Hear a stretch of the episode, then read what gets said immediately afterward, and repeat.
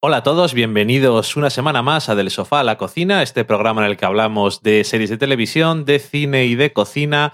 Este es el programa 31 de la quinta temporada, el 185 contando todos. Yo soy Dani y estoy aquí con Valen. Hola, Valen. Hola, ¿qué tal? Pues yo bien, un poco cansado y esas cosas, muchas cosas que hacer. Venga, ánimo, que nuestros oyentes no tienen la culpa de tus historias, no cuentes tus mierdas.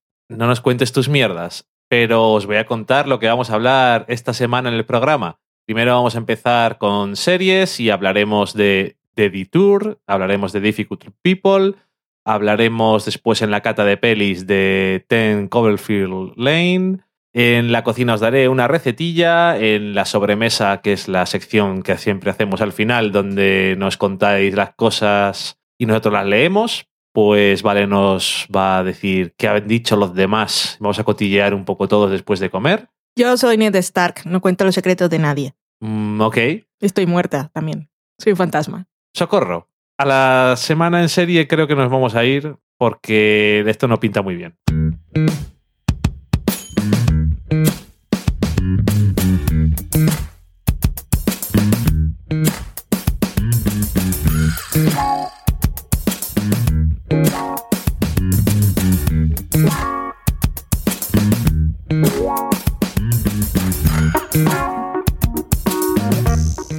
Vamos a comenzar la semana en serie hablando de The Detour.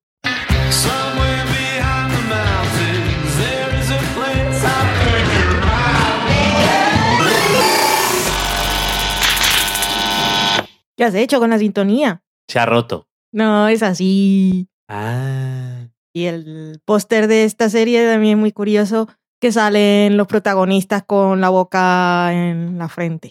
Los ojos abajo y se ve muy creepy. Con lo que es la cara al revés en el cuerpo normal. Sí, eso que decían. ¿Era en Orange is the New Black? ¿O en qué serie era? Es que ahora me viene el diálogo, pero no sé qué serie. Que decían... No era en Orange. ¿Dónde era? A ver si nos acordamos en directo. Que alguien decía que cuando quería hacer como que le estaba prestando atención a alguien, se lo imaginaba con la cara al revés. ¡Oh! Mierda. No. ¿Por qué me dices eso? Ahora no me acuerdo yo tampoco. No era en Orange. No sé dónde era.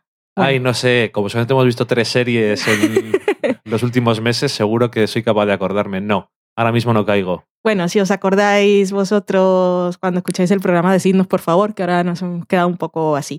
The Detour es una comedia de 10 episodios del canal TBS, que ya os hemos hablado de él varias veces, casualmente.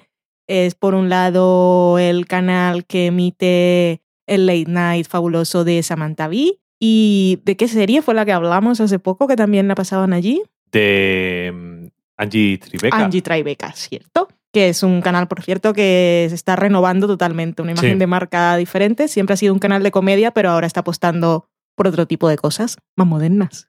Sí, menos viejunas. Sí. Y The Detour está... Bueno, hablábamos de Samantha Bee. Ella es creadora de la serie junto a Jason Jones, que casualmente, me imagino que no, pero casualmente para nosotros. Qué casualidad. Es su señor marido y él es también protagonista de la serie.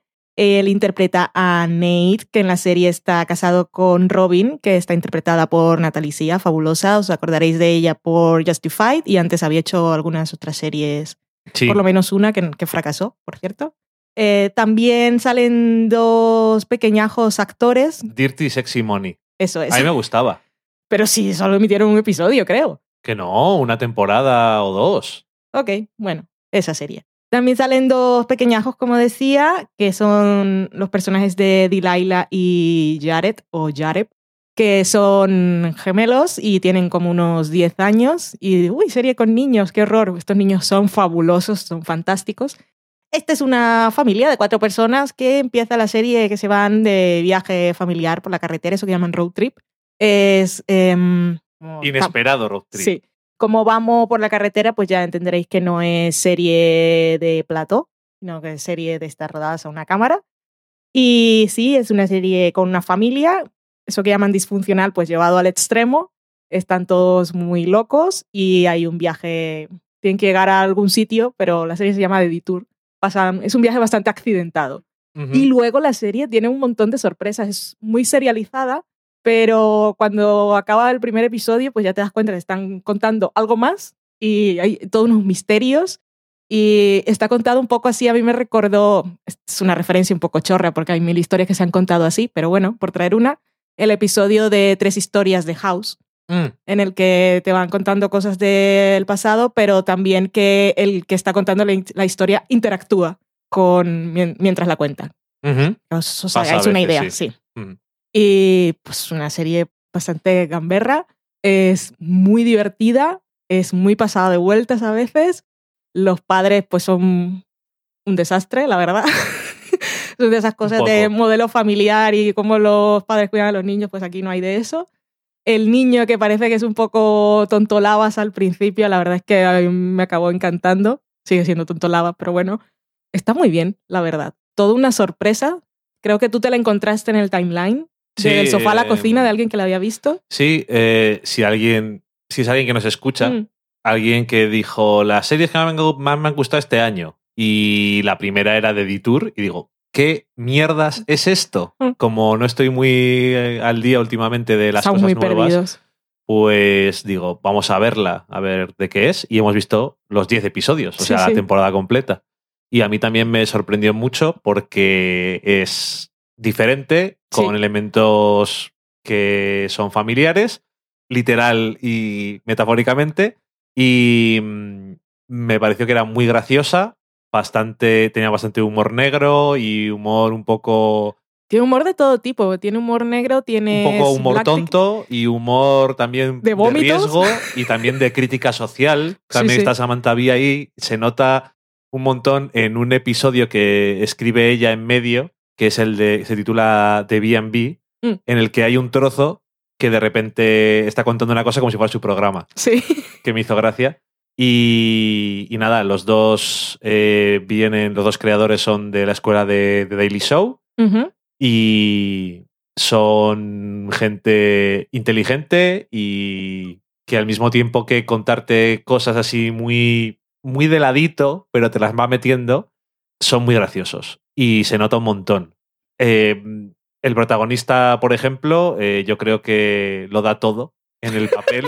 Sí. O sea, no sé... Bueno, todos en general, porque Natalie Zea, que no la he visto tanto de comedia, francamente, en Justified la verdad es que no se la veía demasiado en general. Uh-huh. Pero bueno. Y luego también salió en The Following, por desgracia también para ella, aunque entonces creo que estaba embarazada y así no pudo salir mucho. Solo vimos el primero... No, vimos 2. Vimos 2. Perdona. Y bueno, da igual, me parece que es una mujer súper hermosa, sí, pero que la vis cómica y eso no se la había visto trabajar mucho y sí que la verdad es que lo hace muy bien. Y los niños son bastante estupendos porque esos son gemelos, el niño es un poco atontado y no sabe mucho de la vida, pero de una forma muy graciosa, y la niña es un poco lo contrario, pero también de una forma graciosa. Uh-huh. No es ninguno de los dos un problema, nunca, que a veces es lo que dices tú, ¿no? Niños, oh, socorro. Sobre todo cuando las cosas están dobladas, que los niños, oh, Dios mío. Pero bueno, que no sé, la verdad es que me pareció una sorpresa porque vi el primero por ver y les vimos todos. Muy contento, además. Me dio pena que se acabara y... Y con cliffhanger. Y lo dicen, literalmente. Y no hay noticias de renovación ni nada. Me han dejado fatal, porque es una serie que va... Tiene muchos giros y empieza haciendo una cosa para cuando acaba el primer episodio dices, oh, si es más. Todo eso va evolucionando y cuando llega el último episodio dices, madre mía, cliffhanger, la comedia. Sí, como los tiempos de Friends, pero peor. Es una comedia, pero tiene... un elemento así, una historia como si fuera un drama, pero un poco parodiada también. Sobre todo cuando llegas al final. Sí. Que es como que han estado 9 episodios poniéndote las bases para el chiste. Uh-huh. Y no sé, bueno, pues eso, que es muy gracioso que tenga ese elemento serializado tan fuerte. Y no sé, la verdad es que... Me ha encantado. Yo no sé si habrá gente que la haya visto, de la gente que nos escucha. Si es así, muy mal por no recomendárnosla. Sí. Pero al mismo tiempo ya nos diréis eso, que la habéis visto. Si no la habéis visto, os la recomendamos mucho. Es muy corta, 10 episodios de 20 minutos y está muy chula. Sí, muy recomendada. The Detour. Y otra serie que tampoco conocíamos, aunque esta sí que se ha hablado mucho más en general, de ella es una comedia de Hulu que es Difficult People. Cortito. Pero muy cortito. Sí, es que se me olvidó buscar la canción que suena al final y esto es lo que suena en la cabecera en todos los episodios. Difficult People, que había apuntado aquí que habíamos visto los 7 primeros episodios, pero no, hemos visto la primera temporada y los 2 primeros de la segunda. Uh-huh. Es una comedia de Hulu, está creada por Julie Klausner, que es también la protagonista, junto a Billy Eichner, que es muy conocido por su programa de YouTube que era Billy on the Street, que iba preguntando cosas a la gente y gritándoles y demás, y luego también dio el salto a la televisión con Parks and Recreation, uh-huh, donde aparte creo que conocería un poco a Amy Poehler, que es la productora de esta serie, y la creadora Julie Klausner se interpreta bastante a sí misma y más o menos parecido a Billy, pero sobre todo ella, porque está muy basado en cómo era su vida. Ella es escritora, guionista, cómica, pero llegado a un punto pues está ganando la vida haciendo recaps de...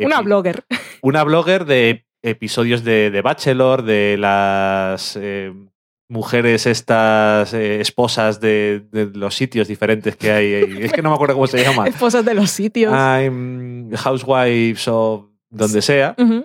Y lo mismo que hace su personaje. Y básicamente Difficult People trata de 2 personas que son Billy y Julie, que son amigos. Mejores amigos. Los mejores forever. Amigos hasta el final. Y que odian a todo el mundo. Y que son difficult people. Pero no solo ellos, toda la gente que hay en la serie. Sí, todo el mundo es difficult, pero ellos 2, concretamente, pues son gente complicada de querer. Pero ¿a quién querrías como amigo en esa serie? No, a nadie.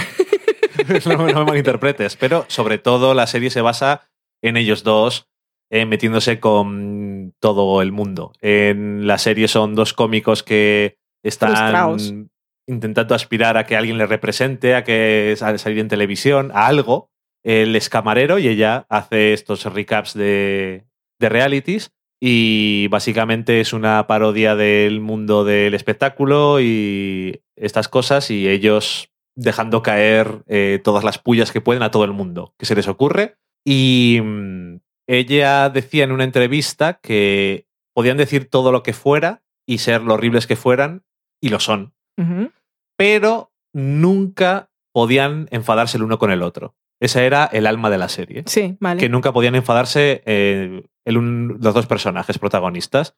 Y que mientras eso fuera así, pues la serie iba a seguir. Y así es, realmente, porque incluso hay un momento que podría llegarse a enfadar uno en otra serie con el otro, pero no se enfadan. Uh-huh. Y pues eso, vamos viendo sus vidas y demás. Al principio, pues eso, la pusimos pues a ver, porque no sé, la gente parecía que le estaba gustando bastante. Y siempre nos salía ahí en Hulu. Y siempre decía Hulu, ponte a ver esto, hombre. Y yo, que no quiero. y bueno, hemos visto todos los episodios que hay hasta el momento en el que estamos grabando hoy. Jueves 14 de julio de 2016, para los que vengan del futuro. El último episodio, el penúltimo, salía Tina Fey, que bastante bien usada, por cierto. Sí.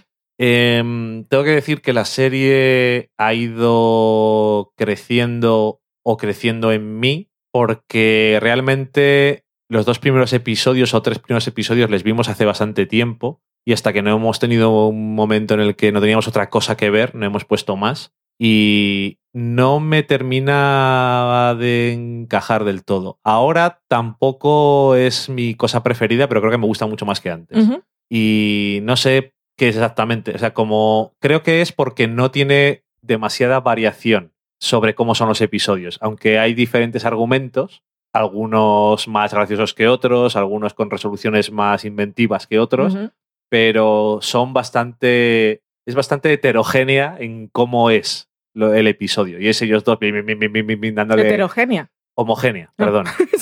Parece una contradicción. Es bastante homogénea en cuanto a cómo... Más que cómo se desarrollan los argumentos, cómo te llega a ti las cosas. Que es ellos 2 dándole al palique y metiéndose con gente. Ahí te pueden hacer más gracia o menos, puedes conocer la referencia o no. Que son constantes. Es imposible de traer a España y doblarla sin que caigan en la tentación de poner referencias de aquí, porque es que no las pillas.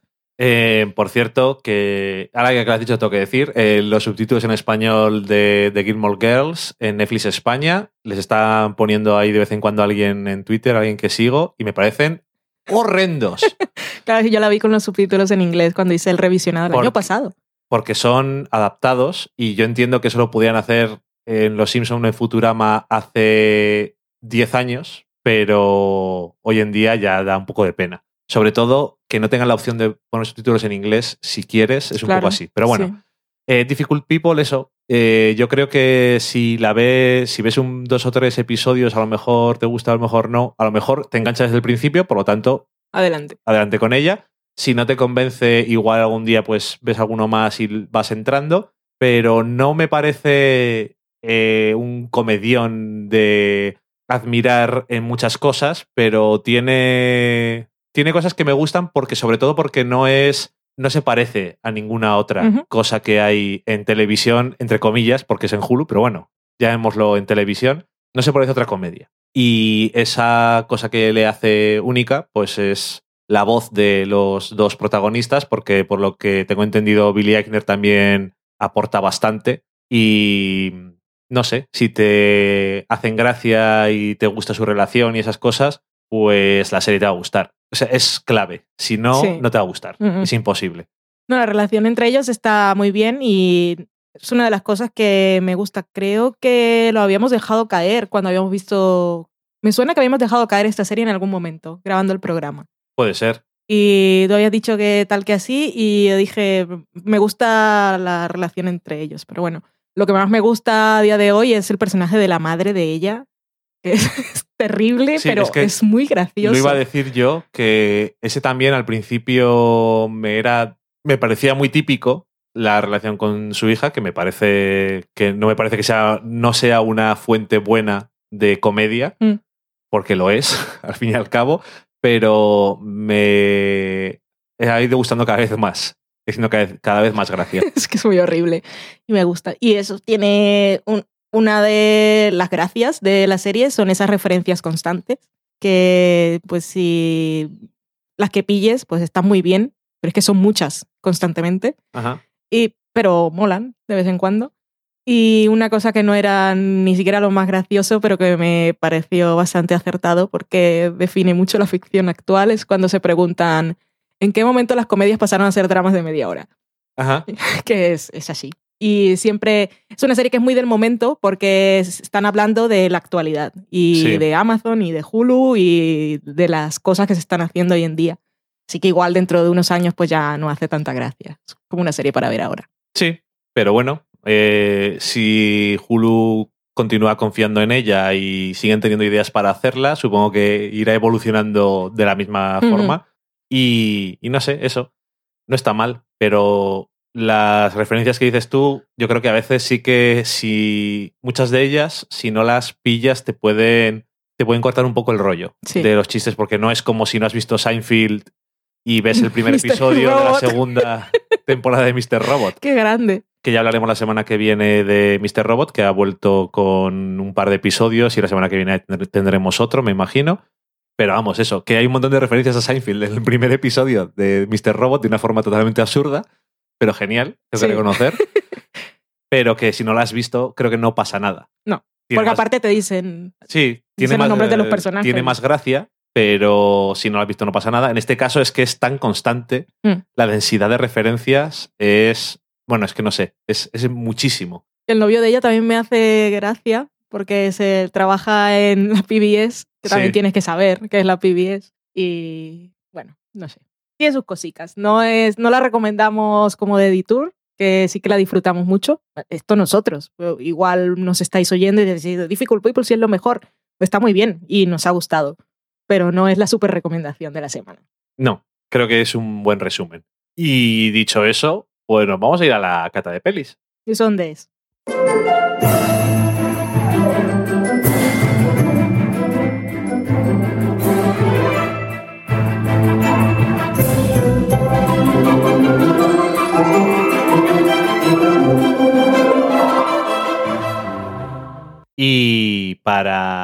la cata de pelis esta semana tenemos Ten Cloverfield Lane.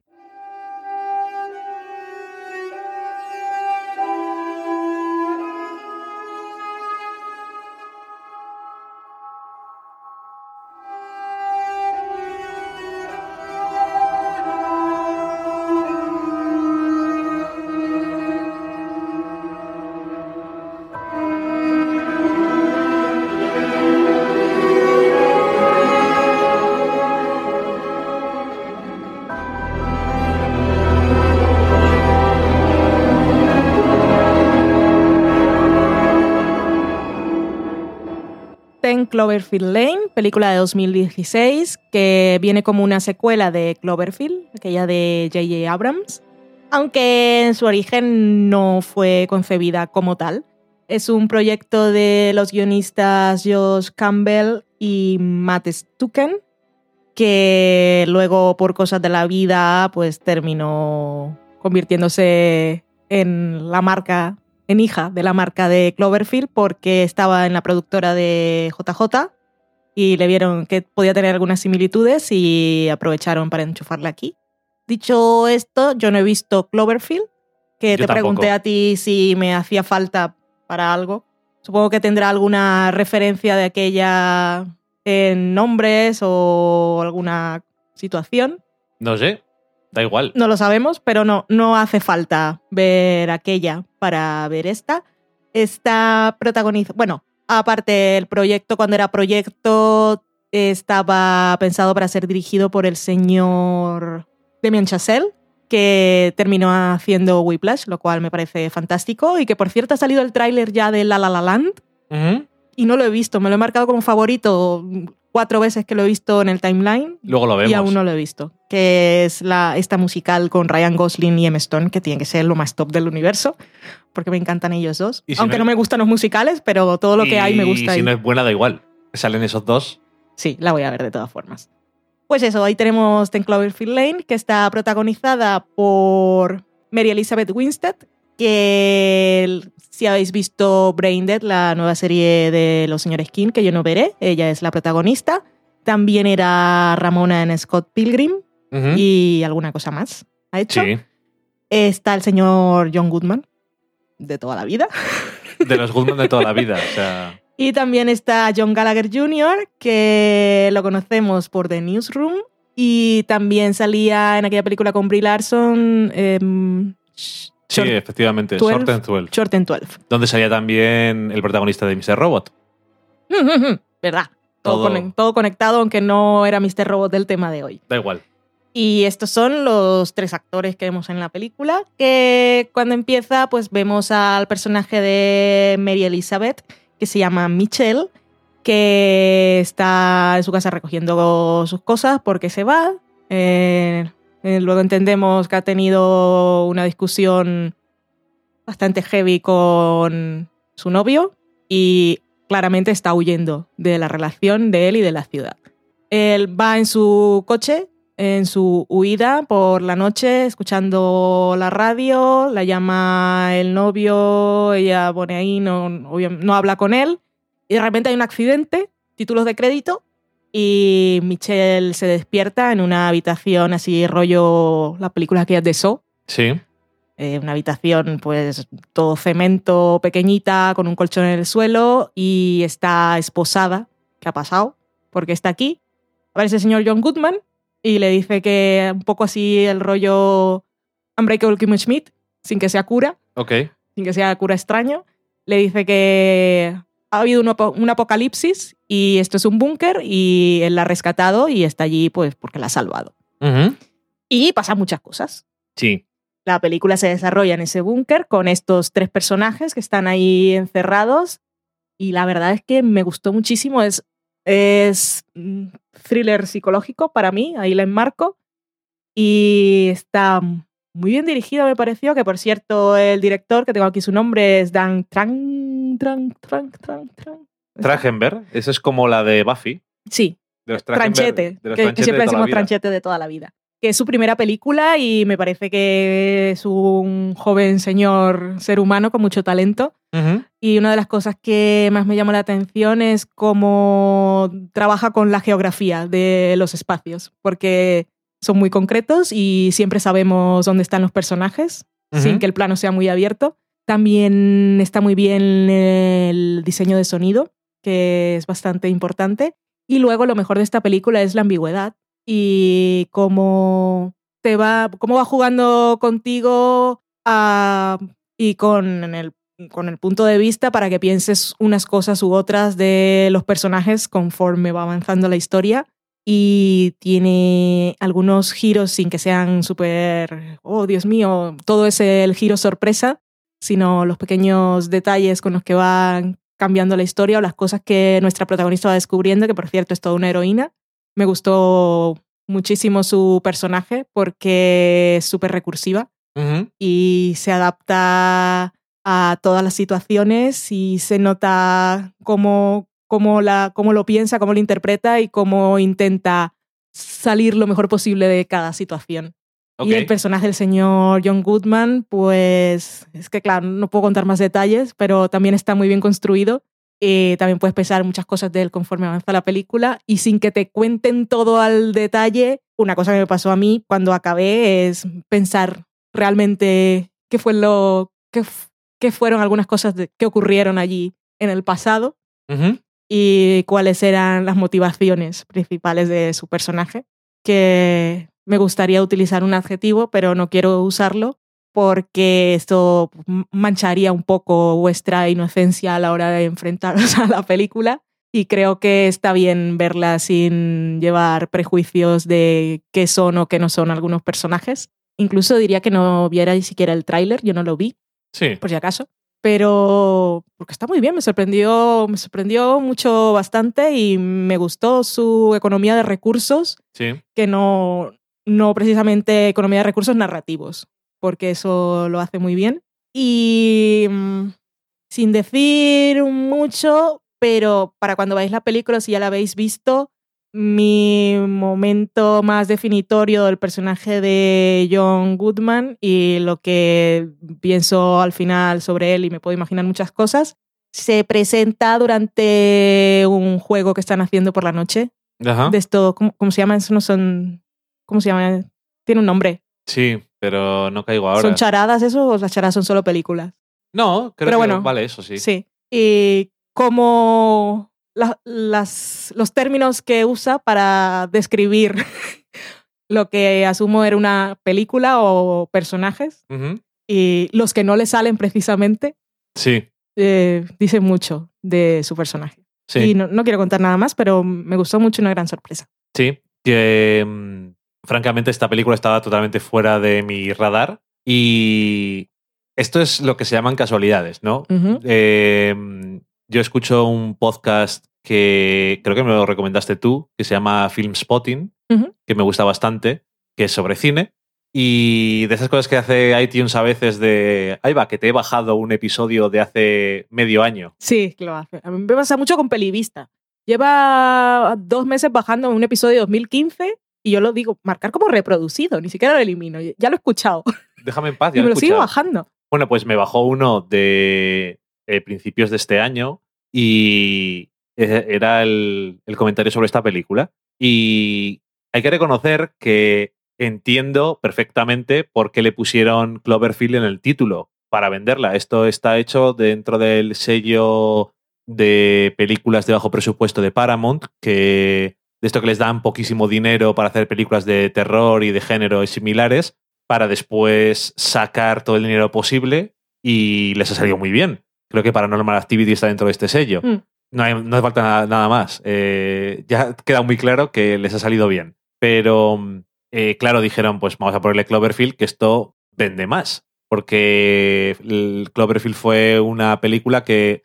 gustó relativamente, pero que sobre todo fue un poco sorpresa. Uh-huh. Nadie sabía nada de ella. Y precisamente por eso yo no la he visto. Yeah. Porque es como, no me interesa demasiado, no porque fuera mala ni buena, no la he visto, sino porque no me llamaba la atención. Y entonces en este caso, lo mismo. Es dentro del tema de Cloverfield, pues no me interesa.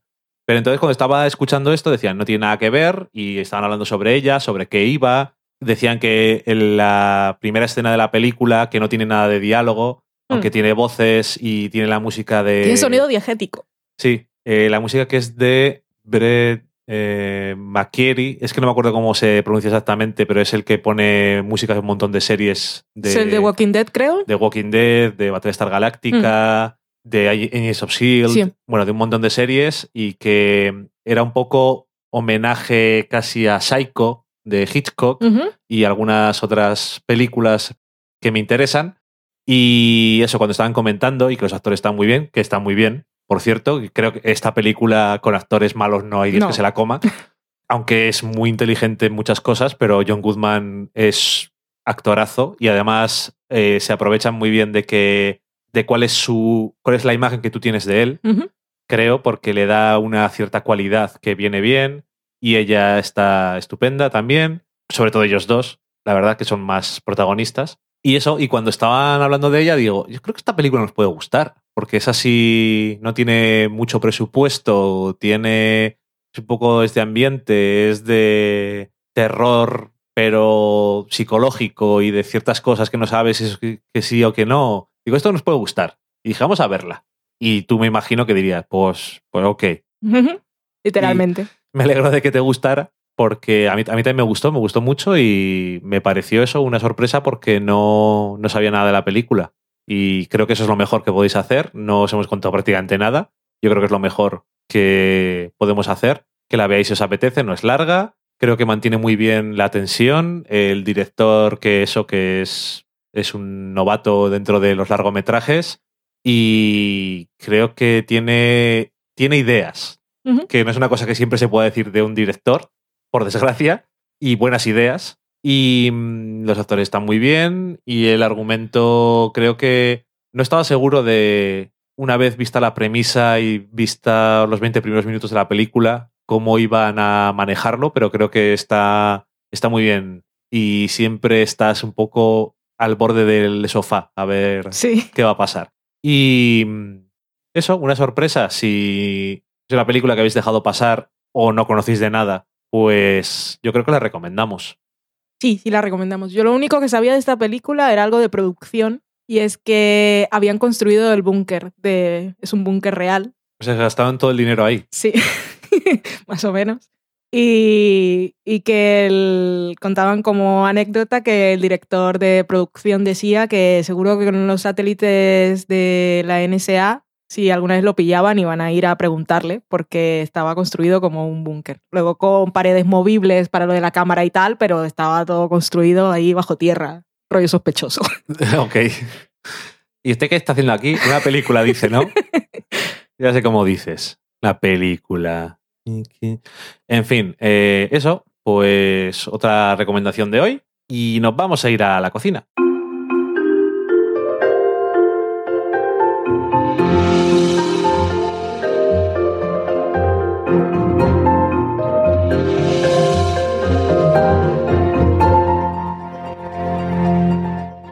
Esta semana en las recetas voy a contar una que no la he comido todavía.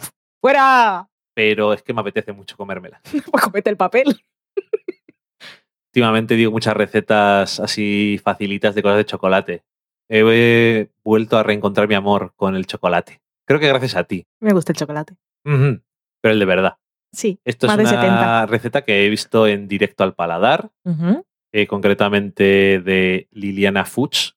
Akane86 en Twitter, que es que lo digo porque tiene parte de cosas de su vida personal, porque por lo visto cuando era pequeña iba mucho a Suiza y cosas así, por la familia, y esto es un pudding de chocolate suizo.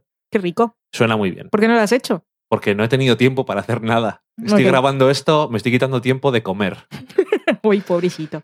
Ingredientes: 50 gramos de chocolate negro suizo, medio litro de leche, no importa por lo que dice el tipo que sea, entera, semidesnatada, vegetal, sin lactosa, da igual. Para postres, a no ser que estés en una dieta muy dura, yo suelo recomendar entera porque suele funcionar mejor y dar más sabor al tema. Sin lactosa, puede ser. Pero sin lactosa si es necesario. una pizca de sal, una cucharadita de azúcar vainillado, no sé qué se llamaba así, una pizca de canela molida, 35 gramos de azúcar, 2 cucharadas de cacao puro en polvo sin azúcar, 30 gramos de maicena y chocolate blanco picado o rallado para la decoración. Uh-huh. Primero lo que hacemos es trocear el chocolate negro, cogemos 150 mililitros de la leche y la llevamos al congelador. El resto lo ponemos en un cazo, calentamos con el azúcar vainillado y la sal y añadimos el chocolate. Removemos hasta que todo el chocolate se derrita y apagamos el fuego. Después sacamos la leche restante del congelador, que no debe estar congelada, pero tiene que estar muy fría, y le añadimos la maicena, el azúcar, el cacao y la canela. Lo movemos todo muy bien con varillas hasta que se haya incorporado, sin grumos. Echamos sobre el cazo templado y volvemos a calentar a fuego medio. Vamos removiendo constantemente con las varillas hasta que se espese, con cuidado de que no se queme en la parte de abajo.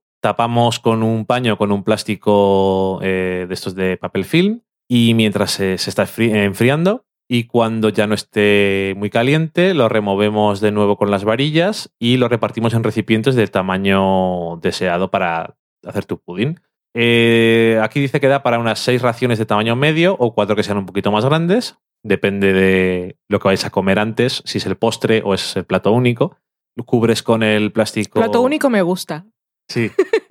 Esto quiero. Entonces, quiero comer como comida, plato único, el pudín de chocolate y beber el vino de día, como decía la madre en Difficult People. ¿Quieres café o vino de día? Y es algo que voy a usar siempre toda mi vida. Y además Tina Fey decía, vino de día, por supuesto.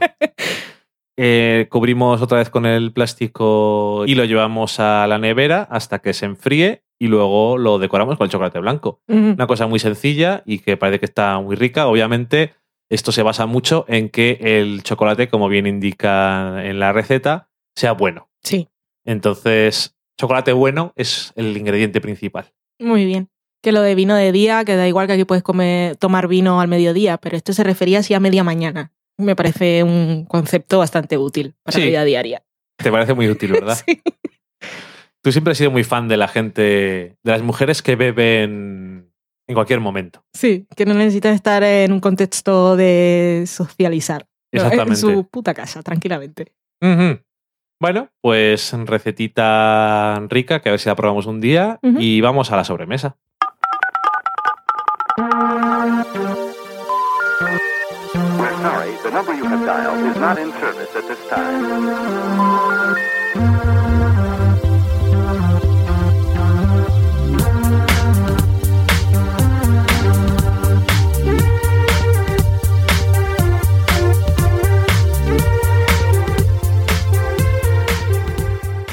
Ya estamos en la sobremesa y antes de que nos cuente Valen todo lo que habéis dicho durante esta semana, pues nada, recordaros que tenemos otro crowdfunding para hacer otro libro en Berkami. En este caso es un libro de recetas de la serie Friends.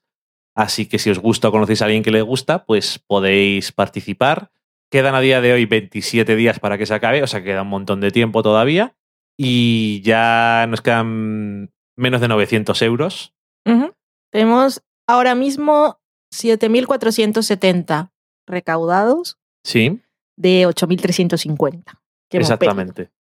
Así que estamos muy contentos porque está yendo muy rápido, más rápido que el otro libro, yo creo. Uh-huh. Y nada, que os animéis. El libro se llama El de la comida de Friends, muy apropiado para la serie. Y nada más, que si os gustó también nuestro anterior libro, que se llama Del Sofá a la Cocina, pues os recomendamos este, que todavía no existe, pero seguro que también va a estar muy bien. Espero. Que habíamos puesto una de las recompensas limitadas, que era la de los 2 apartamentos. Bueno, que es la de los 2 apartamentos, que incluye un ejemplar del de la comida de Friends y uno de Del Sofá a la Cocina, para aquellos que no conocían aún aquel libro. Y creo que solo queda uno de los 20 que habíamos puesto por un lado. Vaya. Y que tenemos el de Baleares con Kiala, no lo tenemos limitado ese, creo. Sí, ya. ¿Sí? Se lo dije yo. Vale. O era el de las... Le dijiste 2 cosas, porque también tenemos limitado lo de los tazones. Ah, ese no. Vale, entonces ese es el que no está limitado. Se tiene que decir también. Bueno, que lo hemos limitado porque no tenemos muchos libros del sofá a la cocina Y sobre todo lo que no tenemos es dinero para imprimir más, sí, básicamente. Y nada, pues dicho eso, Valen, cuéntanos cómo está el tema. ¿Por qué vas a empezar? ¿Por Twitter? Sí, empezamos con Daniel Roca. No me suena ese nombre, creo que es la primera vez que nos escribe. Y nos hace un comentario sobre VIP y dice: ha estado grandiosa, Julia inconmensurable, Catherine maravillosa, ¿qué decir de los guionistas? Una temporada de 10. Uh-huh. Y nos dice también: es verdad que es mucho más de reírse, excepto el final, qué crueles. Me hubiera gustado un comentario vuestro con spoilers.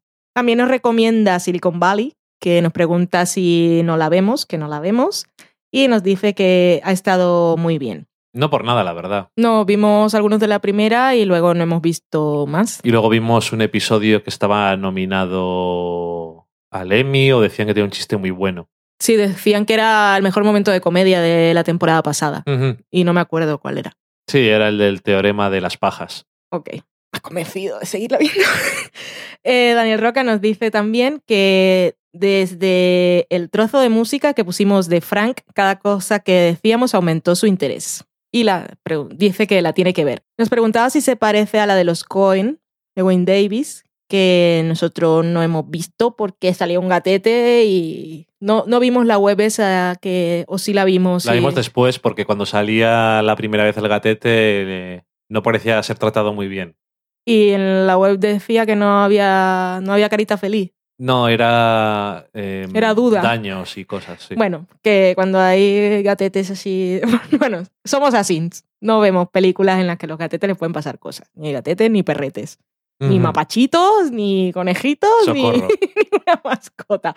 Los mapachitos... Mapaches no son mascotas. Los mapachitos están muy bien, son las nuevas cabras de internet.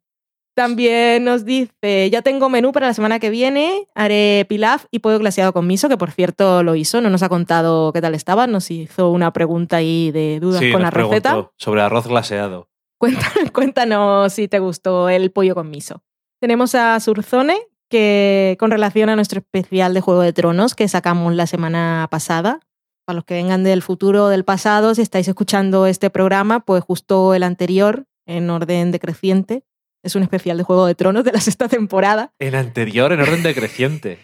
Sí, porque es una redundancia. Es que no sé. El anterior y ya está. ¿Por qué decreciente? Si además ni siquiera tiene número. ¿Sabes por qué me salió esa frase tan extraña y ese concepto tan absurdo? No.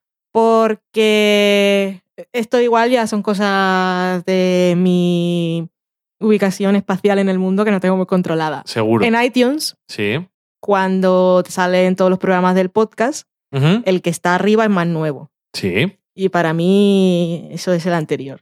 Ok. No tiene ningún sentido, pero así veo el mundo en iTunes. ¿Y? ¿Y qué? ¿Qué dices? Que es que te has liado a hablar del programa de Juego de Tronos y no has dicho lo que ha dicho él. No he dicho de que está hablando de Surzone. Espera, que ahora se me ha perdido porque ya lo había dado por leído en mi mente, como lo anterior. Dice Surzone en relación al programa anterior. Mi cabeza a veces un poco es como... Tampoco me acuerdo el nombre exacto de las cosas, pero construye tu propia aventura. Yo empiezo a hablar y vosotros termináis la historia donde os parezca, porque a veces se me va el hilo. Elige tu propia aventura. Eso. Pues Surzone decía: voy por el final de la primera temporada de Juego de Tronos. ¿Escucho el podcast o me espero? A ver, ¿tú qué crees? Obviamente te esperas. O tú mismo. Si eres como tú, que a ti te gusta saber a dónde van las cosas para ver si te parece interesante. Ya, pero esto es como demasiado. Aunque si yo estoy viendo la primera temporada y escucho esto de este especial de la sexta, digo, vale, me vale la pena. Y entonces luego cuando estoy viendo todo lo que no me gusta de las anteriores, digo, compensa, voy a llegar ahí. Sí, no como estas otras veces que te dormías. Ajá. Daniel Mainé nos dice, con mayúsculas, maldita sea, el sofá podcast, ahora tengo, me asusta, pero me gusta, metido en el cerebro. También se metía por ahí Ana Belén Aparicio y decía Forever, jajaja. Ja, ja. Pues chicos. Gran canción, ¿verdad? Tenemos que volverla a utilizar en algún momento. No sé si debería. En casa usamos la frase, sin cantar, muchas veces. Bueno, la uso yo. Sí. Y a veces también aclaro, me asusta y no me gusta, que también es bastante relevante. No me gusta y me asusta, también puedes decir. Daniel Mainé dice, es tan pegadiza. Luego le dijimos, lo sentimos. Y dice, no pasa nada, seguís siendo de mis podcasts favoritos. Aún así. A pesar de me asusta pero me gusta, todavía no os odio. Carmen Moreno nos preguntaba, ¿la amiga de Valerie en Casual es la misma actriz que la enemiga de Michelle en Togetherness? Ajá, así es. Parece la misma. Y sí, sí que es. Y nos dice, pues ahora ya no me fío de su amistad. Acaba mal fijo. Está más mona de morena, ¿no? Sí, también. Ok. En The League también sale rubia. Okay. Creo que es rubia ella. Fernando Arriaga, que es Sprocket82, nos mostraba una foto de la tarta de cerezas de Twin Peaks en nuestro libro Del Sofá a la Cocina, que va a meter al horno, que no nos ha contado qué tal quedó y me ha dejado toda hambrienta y con ganas de hacer una. Que tenemos guindas, por cierto. Cierto. Hay que hacerla. Le damos las gracias a Daniel Roca, que un día esta semana, una semana de 2016 para los que vengan del futuro, salió el hashtag sugiere un podcast y él recomendaba el nuestro diciendo porque es como ir a cenar a casa de unos amigos. Le damos las gracias también a Red Room Blues, un podcast que nosotros también recomendamos, que es Carlota, que nos incluyó ahí en su hashtag. Y hablando de recomendaciones, pues tenemos a Juego de Tronos, que es una cuenta de Twitter y de Facebook que se dedica a recopilar los podcasts que se dedican a comentar cada semana los episodios de Juego de Tronos o los que hacen solo un especial al final de la temporada como nosotros, que nos incluyeron en su lista y lo hicieron gracias a Karel Cornejo, que nos escucha y nos dice cosas de vez en cuando, que fue quien les dijo que los de Del Sofá también han hecho uno. Así que muchas gracias, Karel. Sí, muchas gracias. Sobre el especial de Juego de Tronos, Esther Oliva, que es Hermizat, que es de Atmósfera Cero, y también un podcast de Doctor Who, que no me acuerdo. Creo que tiene dos de Doctor Who. Charlas Jubian. Charlas Jubian es uno, y luego con Nuria, su compañera de Atmósfera Cero, también hacen uno de Doctor Who, que no sé si está dentro del mismo podcast o esa parte. Pero bueno, okay. Que ella es muy fan, muy Jubian. Y nos decía, muy fan de Valen y su Gran Palomo en Del Sofá Podcast. Gran Palomo es el señor Gorrión Supremo de Juego de Tronos. Pero para ti, como está sucio, es un palomo. Mari Margolis, sobre el especial de Juego de Tronos también, nos decía, gran elección musical para abrir paso al especial, que es la canción Rebel Girl de Bikini Kill. Que, por cierto, hay un documental muy chulo, no sé si está en Netflix España, pero nosotros lo vimos en Netflix hace tiempo, que es sobre la cantante de Bikini Kill, sí, que está muy guay. Y Le Tigre, que está muy chulo. Y no nos acordamos cómo se llama. Es a tope. Pero bueno. De Punk Singer. Algo así, sí. No estoy seguro, pero está muy guay. Y para cerrar Twitter tenemos a Esther Rodríguez, que es Doctora Uma, con un guión en medio, que nos dice... Vuestro especial de Juego de Tronos era lo que necesitaba para despistarme del estudio de legislación sanitaria. Pues, de nada. Nos alegra poder ayudar con estas cosas. Para despistar a la gente. Sí, está bien. No sonaba muy entretenido lo que estaba haciendo. Hombre, todo lo que sea legislación es bastante aburrido en general. Excepto a quien le guste, lo siento. Claro, puede ser apasionante. Sí, seguro. Se acabó Tweety y hay alguna cosa más, ¿verdad? Sí, tenemos en Facebook, que ya decíamos que Karel Cornejo era quien había recomendado nuestro especial de Juego de Tronos, y nos decía algo que va dirigido a nuestras invitadas, que son Vanessa y Pilar, de Ecos a 10.000 kilómetros, y dice, bueno, no nos decía a nosotros, lo decía en Juego de Tronos. Me encantó cómo por fin alguien dice la verdad sobre George R. R. Martin y sus libros. No sé quién dijo la verdad sobre George R. R. Martin y sus libros. Creo que Vanessa pues se desahogó bastante con Jorgito. Porque la gente que ha leído los libros suele ponerlo en un altar. Y siempre hacer comparaciones que van en deprimento, iba a decir, de la serie. En deprimento. Es una buena mezcla entre detrimento y deprimir. Me gusta. Ya sabemos título. En deprimento. Yo te quiero. Adiós. Y también tenemos comentario en iVoox, también con relación a nuestro especial de Juego de Tronos. Es de Serie Adicta, que dice: Me ha encantado el homenaje que habéis hecho a los grandes momentos protagonizados por las mujeres en esta temporada. Muchos, por cierto. No había mejor forma de comenzar el especial. También me gustaron las escenas que elegisteis cada uno para ir comentando los temas de los que ibais a hablar. Genial las invitadas, comentando teorías, criticando a San Jorgito y aventurándose con el final de la serie. Se nota que disfrutasteis con la temporada. Lo único malo es que solo hagáis un especial de Juego de Tronos al año y no os animéis con algún análisis más durante la temporada porque siempre es muy interesante y ameno escucharos. Un saludo. un saludo para ti. Pues muchísimas gracias. Nos alegra que te haya gustado el especial. Pues sí, muchas gracias. Y desde luego me alegro de que se transmita, creo que se nota, que también lo decimos, cuando nos ha gustado. Uh-huh. Y se nota que este año fue el que más nos ha gustado a ti y a mí. Así que sí, me alegro. Nos animamos a buscar cortes y todo. Sí, muy cierto. Y hacer montajes. Uh-huh. Eso, lo digo, nos animamos, fui yo. Otro año, efectivamente. Otro año diría, no... voy a echarme flores, pero me daría mucho asco. Eso es muy cierto también. De todas formas, te lo agradezco mucho que lo hicieras. Y se nota que este año era bueno porque cuando estábamos escuchando el corte de todos los momentos de mujeres, digo, esto otros años no hay. Mm. Creo que eso te gustó. Sí, me gustó mucho, por eso lo hice. Muy bien, pues nada, vamos a despedirnos. Oye...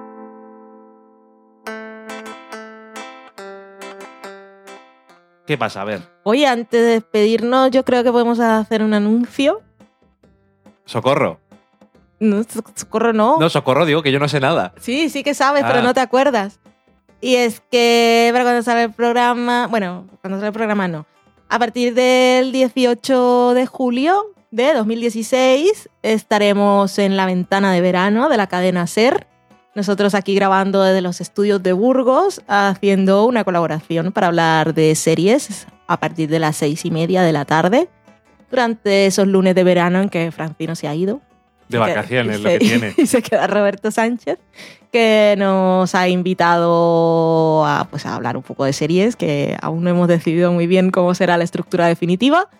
Y a ver si nos dejan estar todas las semanas que son, porque igual empezamos y dicen, esto no funciona, chicos, pero en principio vamos a estar unas 7 semanas, que son esas 2 de julio y hasta la última de agosto, uh-huh. Todos los lunes en la cadena SER. Sí que me acordaba, pero sí.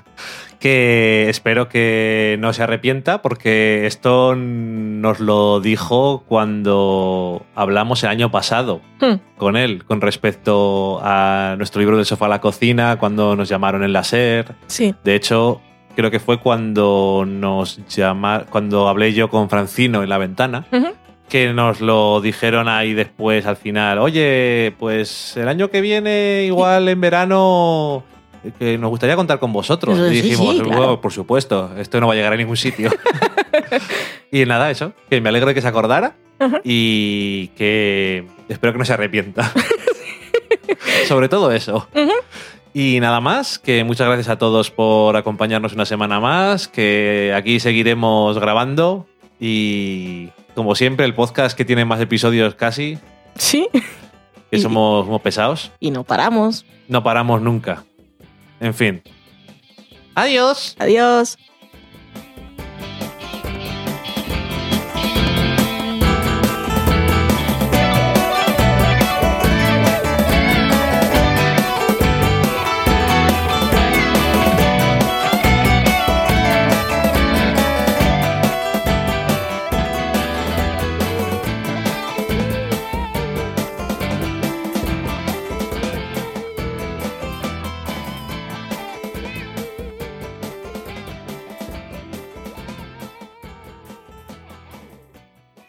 Que no paramos, pero se nota un montón que no tenemos nada de tiempo porque los programas no duran nada. Es lo que hay. Protagonista, ¿vais a hacer algún especial ese verano? Yo no, lo dudo. Ay, poco tiempo tenemos.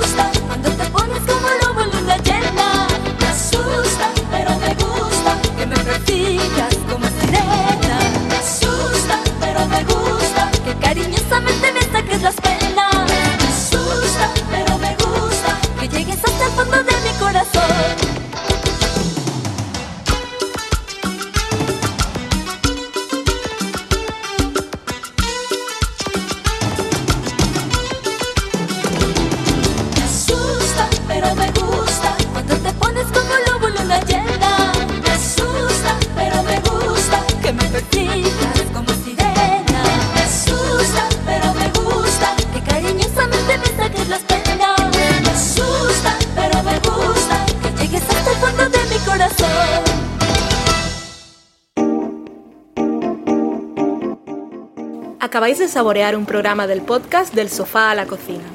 Para prepararlo hemos usado los siguientes ingredientes: un Dani, una Valen y una licencia Creative Commons, reconocimiento no comercial, compartir igual.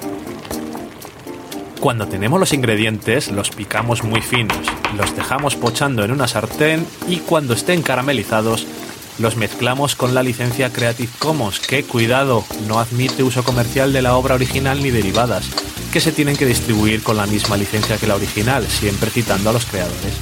Después de 10 minutos, condimentamos la mezcla con iTunes, iBooks, Twitter y un poco de Facebook. Si no encontráis las adecuadas en el mercado, buscad el nombre del blog. A continuación, introducimos en el horno y, después de 30 minutos, lo servimos aderezado con música distribuida con licencia Creative Commons a través de Jamenda. Al final del post correspondiente vienen especificadas concretamente. Si tenéis alguna duda con respecto a la receta o a cualquier otra cosa, podéis preguntarnos a través del correo electrónico delsofaalacocina@gmail.com. ¡Buen apetito!